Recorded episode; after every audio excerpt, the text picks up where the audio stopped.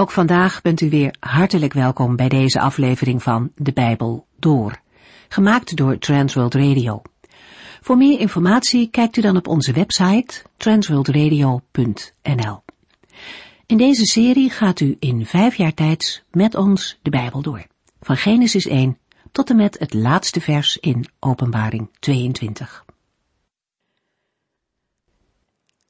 Fijn dat u weer luistert. We maken vandaag een begin met een nieuw Bijbelboek, de Psalmen. Een bijzonder boek dat door de tijden heen mensen in allerlei omstandigheden heeft geraakt. Het is een boek waarin we een sterk geloofsvertrouwen tegenkomen. Maar we lezen net zo goed over de grootste worstelingen die mensen met de Heere God hebben. Asaf bijvoorbeeld, die topt met de vraag waarom mensen die God dienen het toch zo moeilijk kunnen hebben in het leven. En dat is een vraag die toch ook in onze tijd leeft. Omdat de mensen die die psalmen schreven het moeilijk hadden, klinken hun woorden niet goedkoop. Hun ervaringen geven hen recht van spreken. Psalmen kunnen in moeilijke tijden soms beter verwoorden wat we tegen God willen zeggen dan dat we het zelf kunnen. En naast de geloofsopbouwende kant kunnen we uit de psalmen ook meer leren wie God is. En ook over de Heer Jezus is er juist al in de psalmen veel te vinden. We zullen in deze serie dan ook regelmatig stilstaan bij profetieën over Christus in de psalmen. De hele Bijbel wijst al voortdurend naar de Zoon van God. Ik hoop dat u rijk gezegend zult worden wanneer we de komende weken uit dit Bijbelboek gaan lezen. Als u er iets over wilt vragen, schroom dan niet, we horen het graag van u. En dan is het nu de beurt aan Corveda, die u vandaag een inleiding op de psalmen zal geven, en hij maakt ook een klein begin met psalm 1. Het Bijbelboek Psalmen bevat een verzameling van 150 zeer uiteenlopende liederen, van verschillende dichters uit een eeuwenlange periode. De liederen geven in grote lijnen het persoonlijke antwoord weer van de gelovige Israëliet op de woorden en daden van de Heer. Wie de psalmen op zich laat inwerken, merkt de ene keer een loflied op, de andere keer een bittere klacht. Soms worden volksgenoten of vijanden aangesproken, andere keren richt de dichter zich tot de Heere. Naast vertrouwen op God klinkt de vraag waarom hij zich afzijdig houdt en niet hoort. De ene keer is de mens een bijna goddelijke beheerder van de schepping, een andere keer is hij een worm en geen man. De wereld van de psalmen is vol van grote tegenstellingen. Steeds weer komt de relatie tussen God en mensen op zeer persoonlijke wijze naar voren. De liederen zijn concreet en worden mede bepaald door omstandigheden in de tijd waarin ze zijn ontstaan. Maar toch stijgen ze daar bovenuit. De psalmen zijn composities die het bestaan van mensen raken en verwoorden. Sommige zijn belijdenissen en anderen prachtige gedichten. Ze spreken nog steeds aan, in uiteenlopende culturen, leefwerelden en geloofstradities. De oudste Hebreeuwse handschriften hebben geen titel voor de hele collectie psalmen. Wel staat in Psalm 72, vers 20, aan het einde van het tweede psalmdeel, de opvallende aanduiding, hier eindigen de gebeden van David, de zoon van Isaïe. Deze aantekening geeft aan dat de voorafgaande psalmen gebeden zijn. In de latere rabbijnse traditie wordt het psalmboek aangeduid met boek van lofprijzingen. Hoewel alleen psalm 145 in het opschrift vermeldt dat de psalm een lofprijzingslied of een loflied is. Het woord psalm is ontleend aan het Griekse woord psalmoi. Het Griekse werkwoord dat daaraan ten grondslag ligt is psallo. Het betekent zingen onder begeleiding van een harp en doet denken aan 1 Samuel 16, waar David op de harp speelt voor koning Saul. In een van de vroegste Griekse handschriften, de Codex Vaticanicus, wordt de aanduiding psalmooi gebruikt als titel voor het hele Bijbelboek. Een andere versie, de Codex Sinaiticus, heeft geen titel, maar sluit af met Psalmen van David. Het Bijbelboek wordt ook wel het Psalter genoemd. Het woord is ontleend aan de titel Psalterion uit een ander bekend handschrift, de Codex Alexandrinus. Het Bijbelboek Psalmen is ingedeeld in vijf bundels of boeken. De eerste bundel of boek wordt gevormd door Psalm 1 tot en met 41. Het tweede bestaat uit Psalm 42 tot en met 72. Boek of bundel 3 bestaat uit Psalm 73 tot en met 89. En het vierde boek uit Psalm 90 tot en met 106. Het laatste en vijfde boek is Psalm 107 tot en met 150. De scheiding tussen de verschillende bundels of boeken wordt aangegeven door een lofprijzing. We vinden de lofprijzing in Psalm 41 vers 14, in Psalm 72 vers 18 tot en met 20, Psalm 89 vers 53 en Psalm 106 vers 48. Het is onmogelijk te zeggen door wie en wanneer het Bijbelboek Psalmen werd samengesteld en hoe lang dit proces heeft geduurd.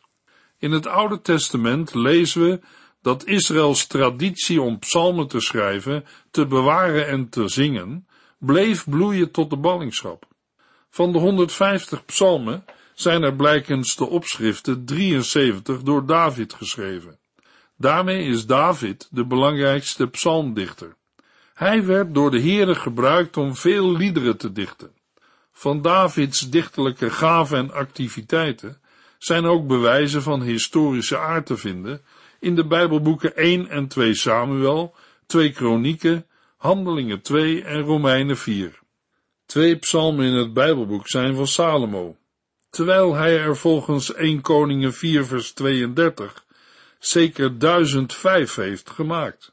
Er zijn er van hem niet veel bewaard gebleven. In het Bijbelboek Kronieken worden godvrezende koningen genoemd, die het musiceren in de tabernakel en de tempel hebben bevorderd. We noemen David, Salomo, Hiskia en Josia. Na de terugkeer uit de ballingschap heeft de zangtraditie zich gehandhaafd, al waren er ook financiële en organisatorische problemen. Van vijftig psalmen kennen wij de dichter niet, en 25 psalmen zijn van verschillende dichters, waaronder de Koragieten, Asaf, Mozes, Ethan en Heman.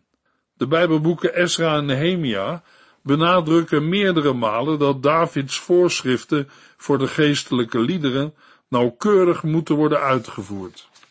Het Bijbelboek Psalmen is in zijn huidige vorm vanzelfsprekend later samengesteld dan de laatste afzonderlijke psalmen, maar de datering ervan is een moeilijk vraagstuk. Er is een vrij grote overeenstemming dat de psalmen 126 en 137 na de ballingschap zijn geschreven maar nog steeds worden verschillende psalmen erg laat gedateerd, namelijk in de tijd van de Maccabeeën, de tweede eeuw voor Christus.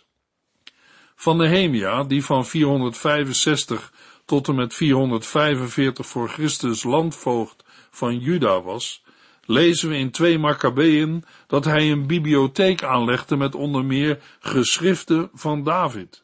Een andere aanwijzing is het feit dat het slot van Psalmbundel 4 namelijk Psalm 106, vers 47 en 48, lijkt te worden geciteerd in 1 Kronieken 16, vers 34 tot en met 36.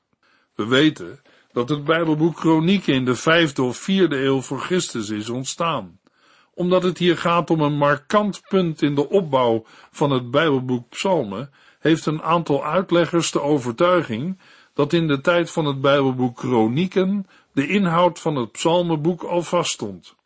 In 1 Maccabeeën 7 vers 17, geschreven aan het eind van de tweede eeuw voor Christus, wordt psalm 79 vers 2 en 3 geciteerd, wat niet bewijst dat het hele psalmenboek in die tijd al vaststond, maar zeker wel het hoofddeel waarin de genoemde psalm voorkomt. Omstreeks dezelfde periode noemt de Joodse Bijbelgeleerde Jezus Sirach de geschriften, waartoe de psalmen behoren. Opnieuw vormt dit geen bewijs, maar wel een mogelijke aanwijzing voor de datering. Vaststaat dat er psalmen in het Grieks zijn vertaald voordat de Griekse vertaling van het Oude Testament, de Septuaginta, tot stand kwam, vermoedelijk halverwege de tweede eeuw voor Christus.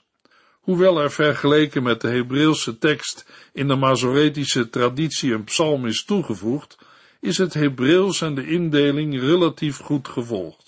Het is een aanwijzing dat de ons bekende Hebreeuwse tekst minstens in de tweede eeuw voor Christus en mogelijk vroeger als vaststaand en betrouwbaar werd ervaren. In ieder geval door de makers van de Septuaginta. Het is gebruikelijk om de psalmen te zien als een verzameling afzonderlijke liederen, zonder directe samenhang. Toch zijn er opmerkelijke verschijnselen die er op zijn minst op wijzen dat een deel van de psalmen gegroepeerd is. Ik wil er bij deze inleiding kort op ingaan welke aanwijzingen daarvoor zijn en hoe de lezing van het Bijbelboek Psalmen als een groter geheel de boodschap van de psalmen beïnvloedt. In de Talmud vinden we de vraag van een buitenstaander waarom Psalm 3 met de vermelding van de vlucht van David voor Absalom eerder geplaatst is dan Psalm 57, waar de vlucht van David voor Saul genoemd wordt. Chronologisch is dat toch niet juist? Rabbi Abbahu antwoordt voor ons besef nogal kort. Voor u die geen uitleg ontleent aan de plaatsing naast elkaar, is er een probleem. Maar voor ons, die uitleg ontlenen aan plaatsing naast elkaar, is er geen probleem. Hij bedoelt dat de liederen niet zozeer chronologisch gelezen moeten worden, als wel in samenhang met de liederen die ervoor en erachter staan. In de Talmud, maar ook op andere plaatsen, worden al opmerkingen gemaakt over de relaties tussen opeenvolgende psalmen. De vijfvoudige verdeling van het psalmboek wordt ook meermalen vermeld. In de vroege kerk werd dezelfde volgorde van de psalmen aangehouden als in de Hebreeuwse Bijbel, ook al hebben de Septuaginta en Vulgata een psalm meer. Hippolytus en verschillende kerkvaders noemen de vijfvoudige verdeling van het psalmboek. Origenes geeft aan dat de volgorde van de psalmen niet chronologisch is en verwijst naar een Joodse traditie dat er een bepaalde volgorde is in de liederen van de opgang en dat de psalmen 91 tot en met 100 zonder eigen opschrift horen bij het opschrift van Mozes in psalm 90. Augustinus geloofde dat de volgorde van de psalmen belangrijk was, ook al begreep hij die niet. Hij wijst op het verschijnsel dat Psalm 50 over berouw gaat, Psalm 100, voor ons Psalm 101, over ontferming en oordeel, en Psalm 150 over de lof van God door zijn volk, en ziet in die volgorde het leven van de gelovigen getekend. In de 19e eeuw beschouwden heel wat geleerden in Duitsland de opschriften boven de psalmen als secundair en betrokken die dan ook niet in de uitleg en de datering. Hetzelfde geldt voor de plaats in het geheel van het psalmboek, met als gevolg dat het boek gezien werd als een langzamerhand gegroeide verzameling, waaraan steeds nieuwe groepjes psalmen werden toegevoegd.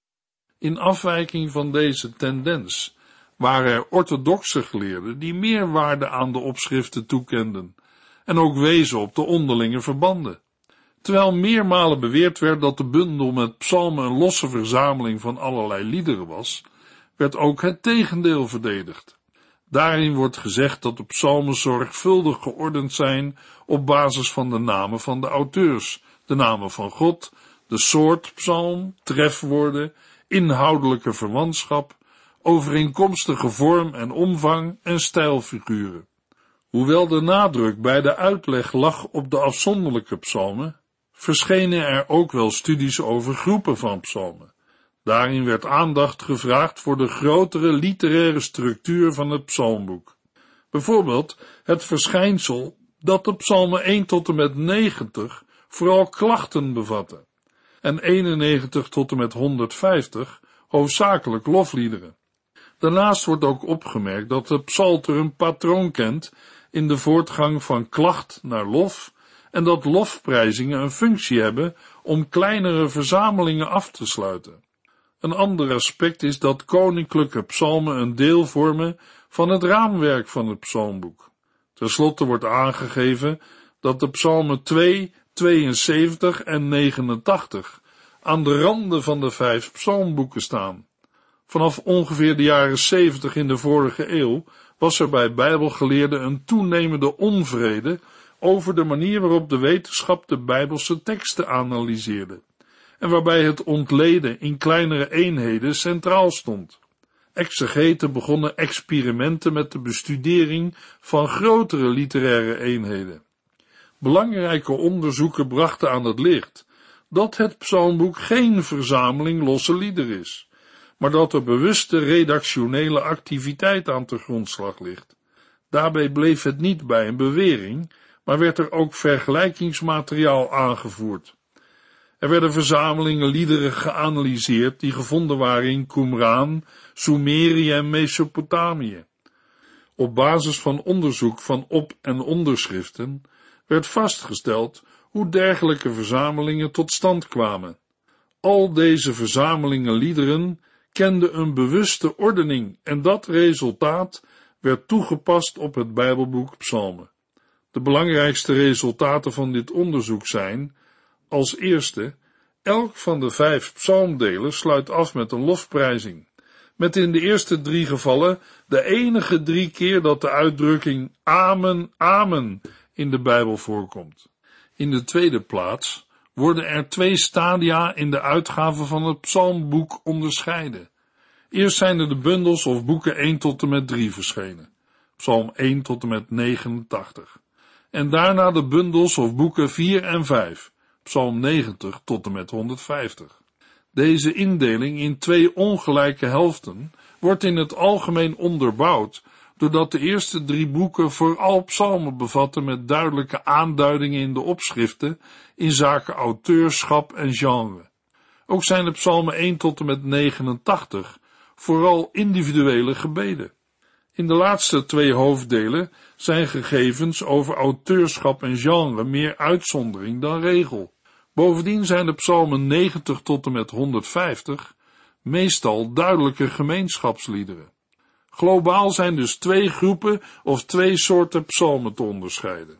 Voor de laatste groep wordt opgemerkt dat relatief late handschriften, tot de tweede eeuw na Christus, uiteenlopende indelingen hebben.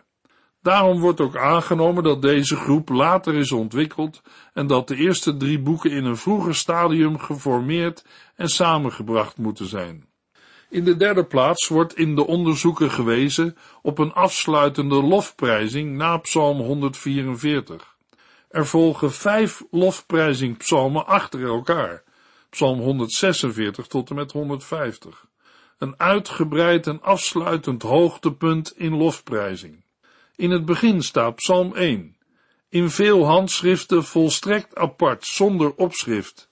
In genummerde psalmedities heeft Psalm 1 vaak geen nummer. Soms is de psalm zelfs in rode inkt geschreven. Uit deze gegevens blijkt dat de psalm vaak ervaren is als introductie op het hele boek psalmen. Dat psalm 1 wellicht al in een zeer vroeg stadium een bijzondere structurele functie heeft gehad, blijkt uit de woorden van Paulus in Handelingen 13 vers 33. In veel Griekse handschriften wordt het daarin opgenomen citaat van Psalm 2 vers 7 ingeleid met de mededeling dat het afkomstig is uit de eerste psalm, in plaats van de tweede psalm, zoals de latere meerderheidstekst heeft. Mogelijk is psalm 2, die duidelijk wijst op de rol van koning David, als inleiding genomen op deze boeken. De algemene inleiding, psalm 1, en de toevoeging van de algemene afsluiting, Psalm 146 tot en met 150, maken daarom deel uit van dezelfde logische stap in de eindvormgeving. Het vierde resultaat van het onderzoek is het feit dat de eindvormgever een raamwerk heeft geplaatst in het Bijbelboek Psalmen, door thematische psalmen op strategische plaatsen neer te zetten. Het thema van de koning is geplaatst naast het thema wijsheid. Liederen die gerelateerd zijn aan de koning staan aan het einde van de hoofddelen. En als inleiding Psalm 2. Naast deze liederen zijn bewust wijsheidspsalmen geplaatst. Hiermee wordt duidelijk gemaakt dat de ondergang van het koningshuis niet de ondergang van het geloof in de Here betekent. Bijbeluitleggers hebben op deze uitkomsten verder gebouwd. Daarbij werden de algemeen erkende structuurelementen niet vergeten. Ik noem een aantal van deze elementen. We kunnen de volgende collecties psalmen onderscheiden. De David-psalmen, 73 in totaal, gegroepeerd in vijf groepen. Dan de psalmen van Asaf, 11 in totaal. Asaf was een leviet in de tijd van David. Zijn familie is eeuwenlang muziek voor de erediensten blijven maken. Als derde algemene collectie zijn de psalmen van de Koragieten te noemen. Volgende collecties zijn de psalmen die de regering van de Heere bezingen en de pelgrimspsalmen. Sommige hebben betrekking op de terugkeer uit de ballingschap en de herbouw van de tempel. De pelgrimsliederen hebben dezelfde functie als de feestliederen, vooral voor het Loofhuttenfeest. Ten slotte onderscheiden we nog twee groepen Hallelpsalmen. Groep 1 is Psalm 113 tot en met 118 en groep 2 Psalm 146 tot en met 150. Ongeveer 100 psalmen dragen een naam en bij ongeveer 50 psalmen ontbreken de namen van de dichters. De rabbijnen noemen deze laatste groep liederen verweest. Over psalm 10, 43 en 115 bestaat verschil van mening onder de uitleggers, of deze met de psalm ervoor een eenheid vormen of zelfstandig zijn. De laatste jaren komt er steeds meer onderzoek naar de Hebreeuwse poëzie, de rol van versstructuren en over taalkundige analyse van verschillende vormen van Semitische poëzie. Omdat steeds meer beeldmateriaal uit het Midden-Oosten bekend wordt, is het ook mogelijk veel afbeeldingen bij het onderzoek van de psalmen te betrekken. Kortom, er is heel wat in beweging rond het theologisch onderzoek van het Bijbelboek Psalmen. Bij de uitleg van het Bijbelboek Psalmen vinden we in de verschillende commentaren een grote verscheidenheid aan benaderingen. Aan de onafzienbare rij studies, spreken, meditaties en muzikale uitingen komt voorlopig nog geen einde. De psalmen blijven inspireren. Daarbij kunnen we leren van vroegere benaderingen en wordt ook duidelijk dat elke periode en stroming eigen accenten plaatst. In het lezen en bespreken van het Bijbelboek Psalmen willen we ons vooral richten op wat de psalmen bedoelen. De psalmen willen woorden geven aan de omgang met de Here. Dietrich Bonhoeffer, een vooraanstaand Duits kerkleider en theoloog, drukte het zo uit. Het psalter is het gebedenboek van Jezus Christus in de meest eigenlijke zin. Hij heeft het psalter gebeden en nu is het zijn gebed geworden voor alle tijden. Nu Christus bij de Vader is, bidt de nieuwe mensheid van Christus, bidt het lichaam van Christus op aarde zijn gebeden verder tot het einde der tijden. Is een vers of een hele psalm al niet mijn eigen gebed, dan is het toch het gebed van een van de anderen uit de gemeenschap. Zo is het heel duidelijk het gebed van de ware mens Jezus Christus en van zijn lichaam op aarde. De psalmen drukken prachtige vereringen van de Heere uit, intense gevoelens, verheven emoties en gevoelens van diepe droefheid. Ze spelen als het ware op het toetsenbord van de menselijke ziel en alle registers staan open. Luisteraar, het is mogelijk ook uw ervaring dat psalmen een mens raken in het diepst van zijn of haar wezen.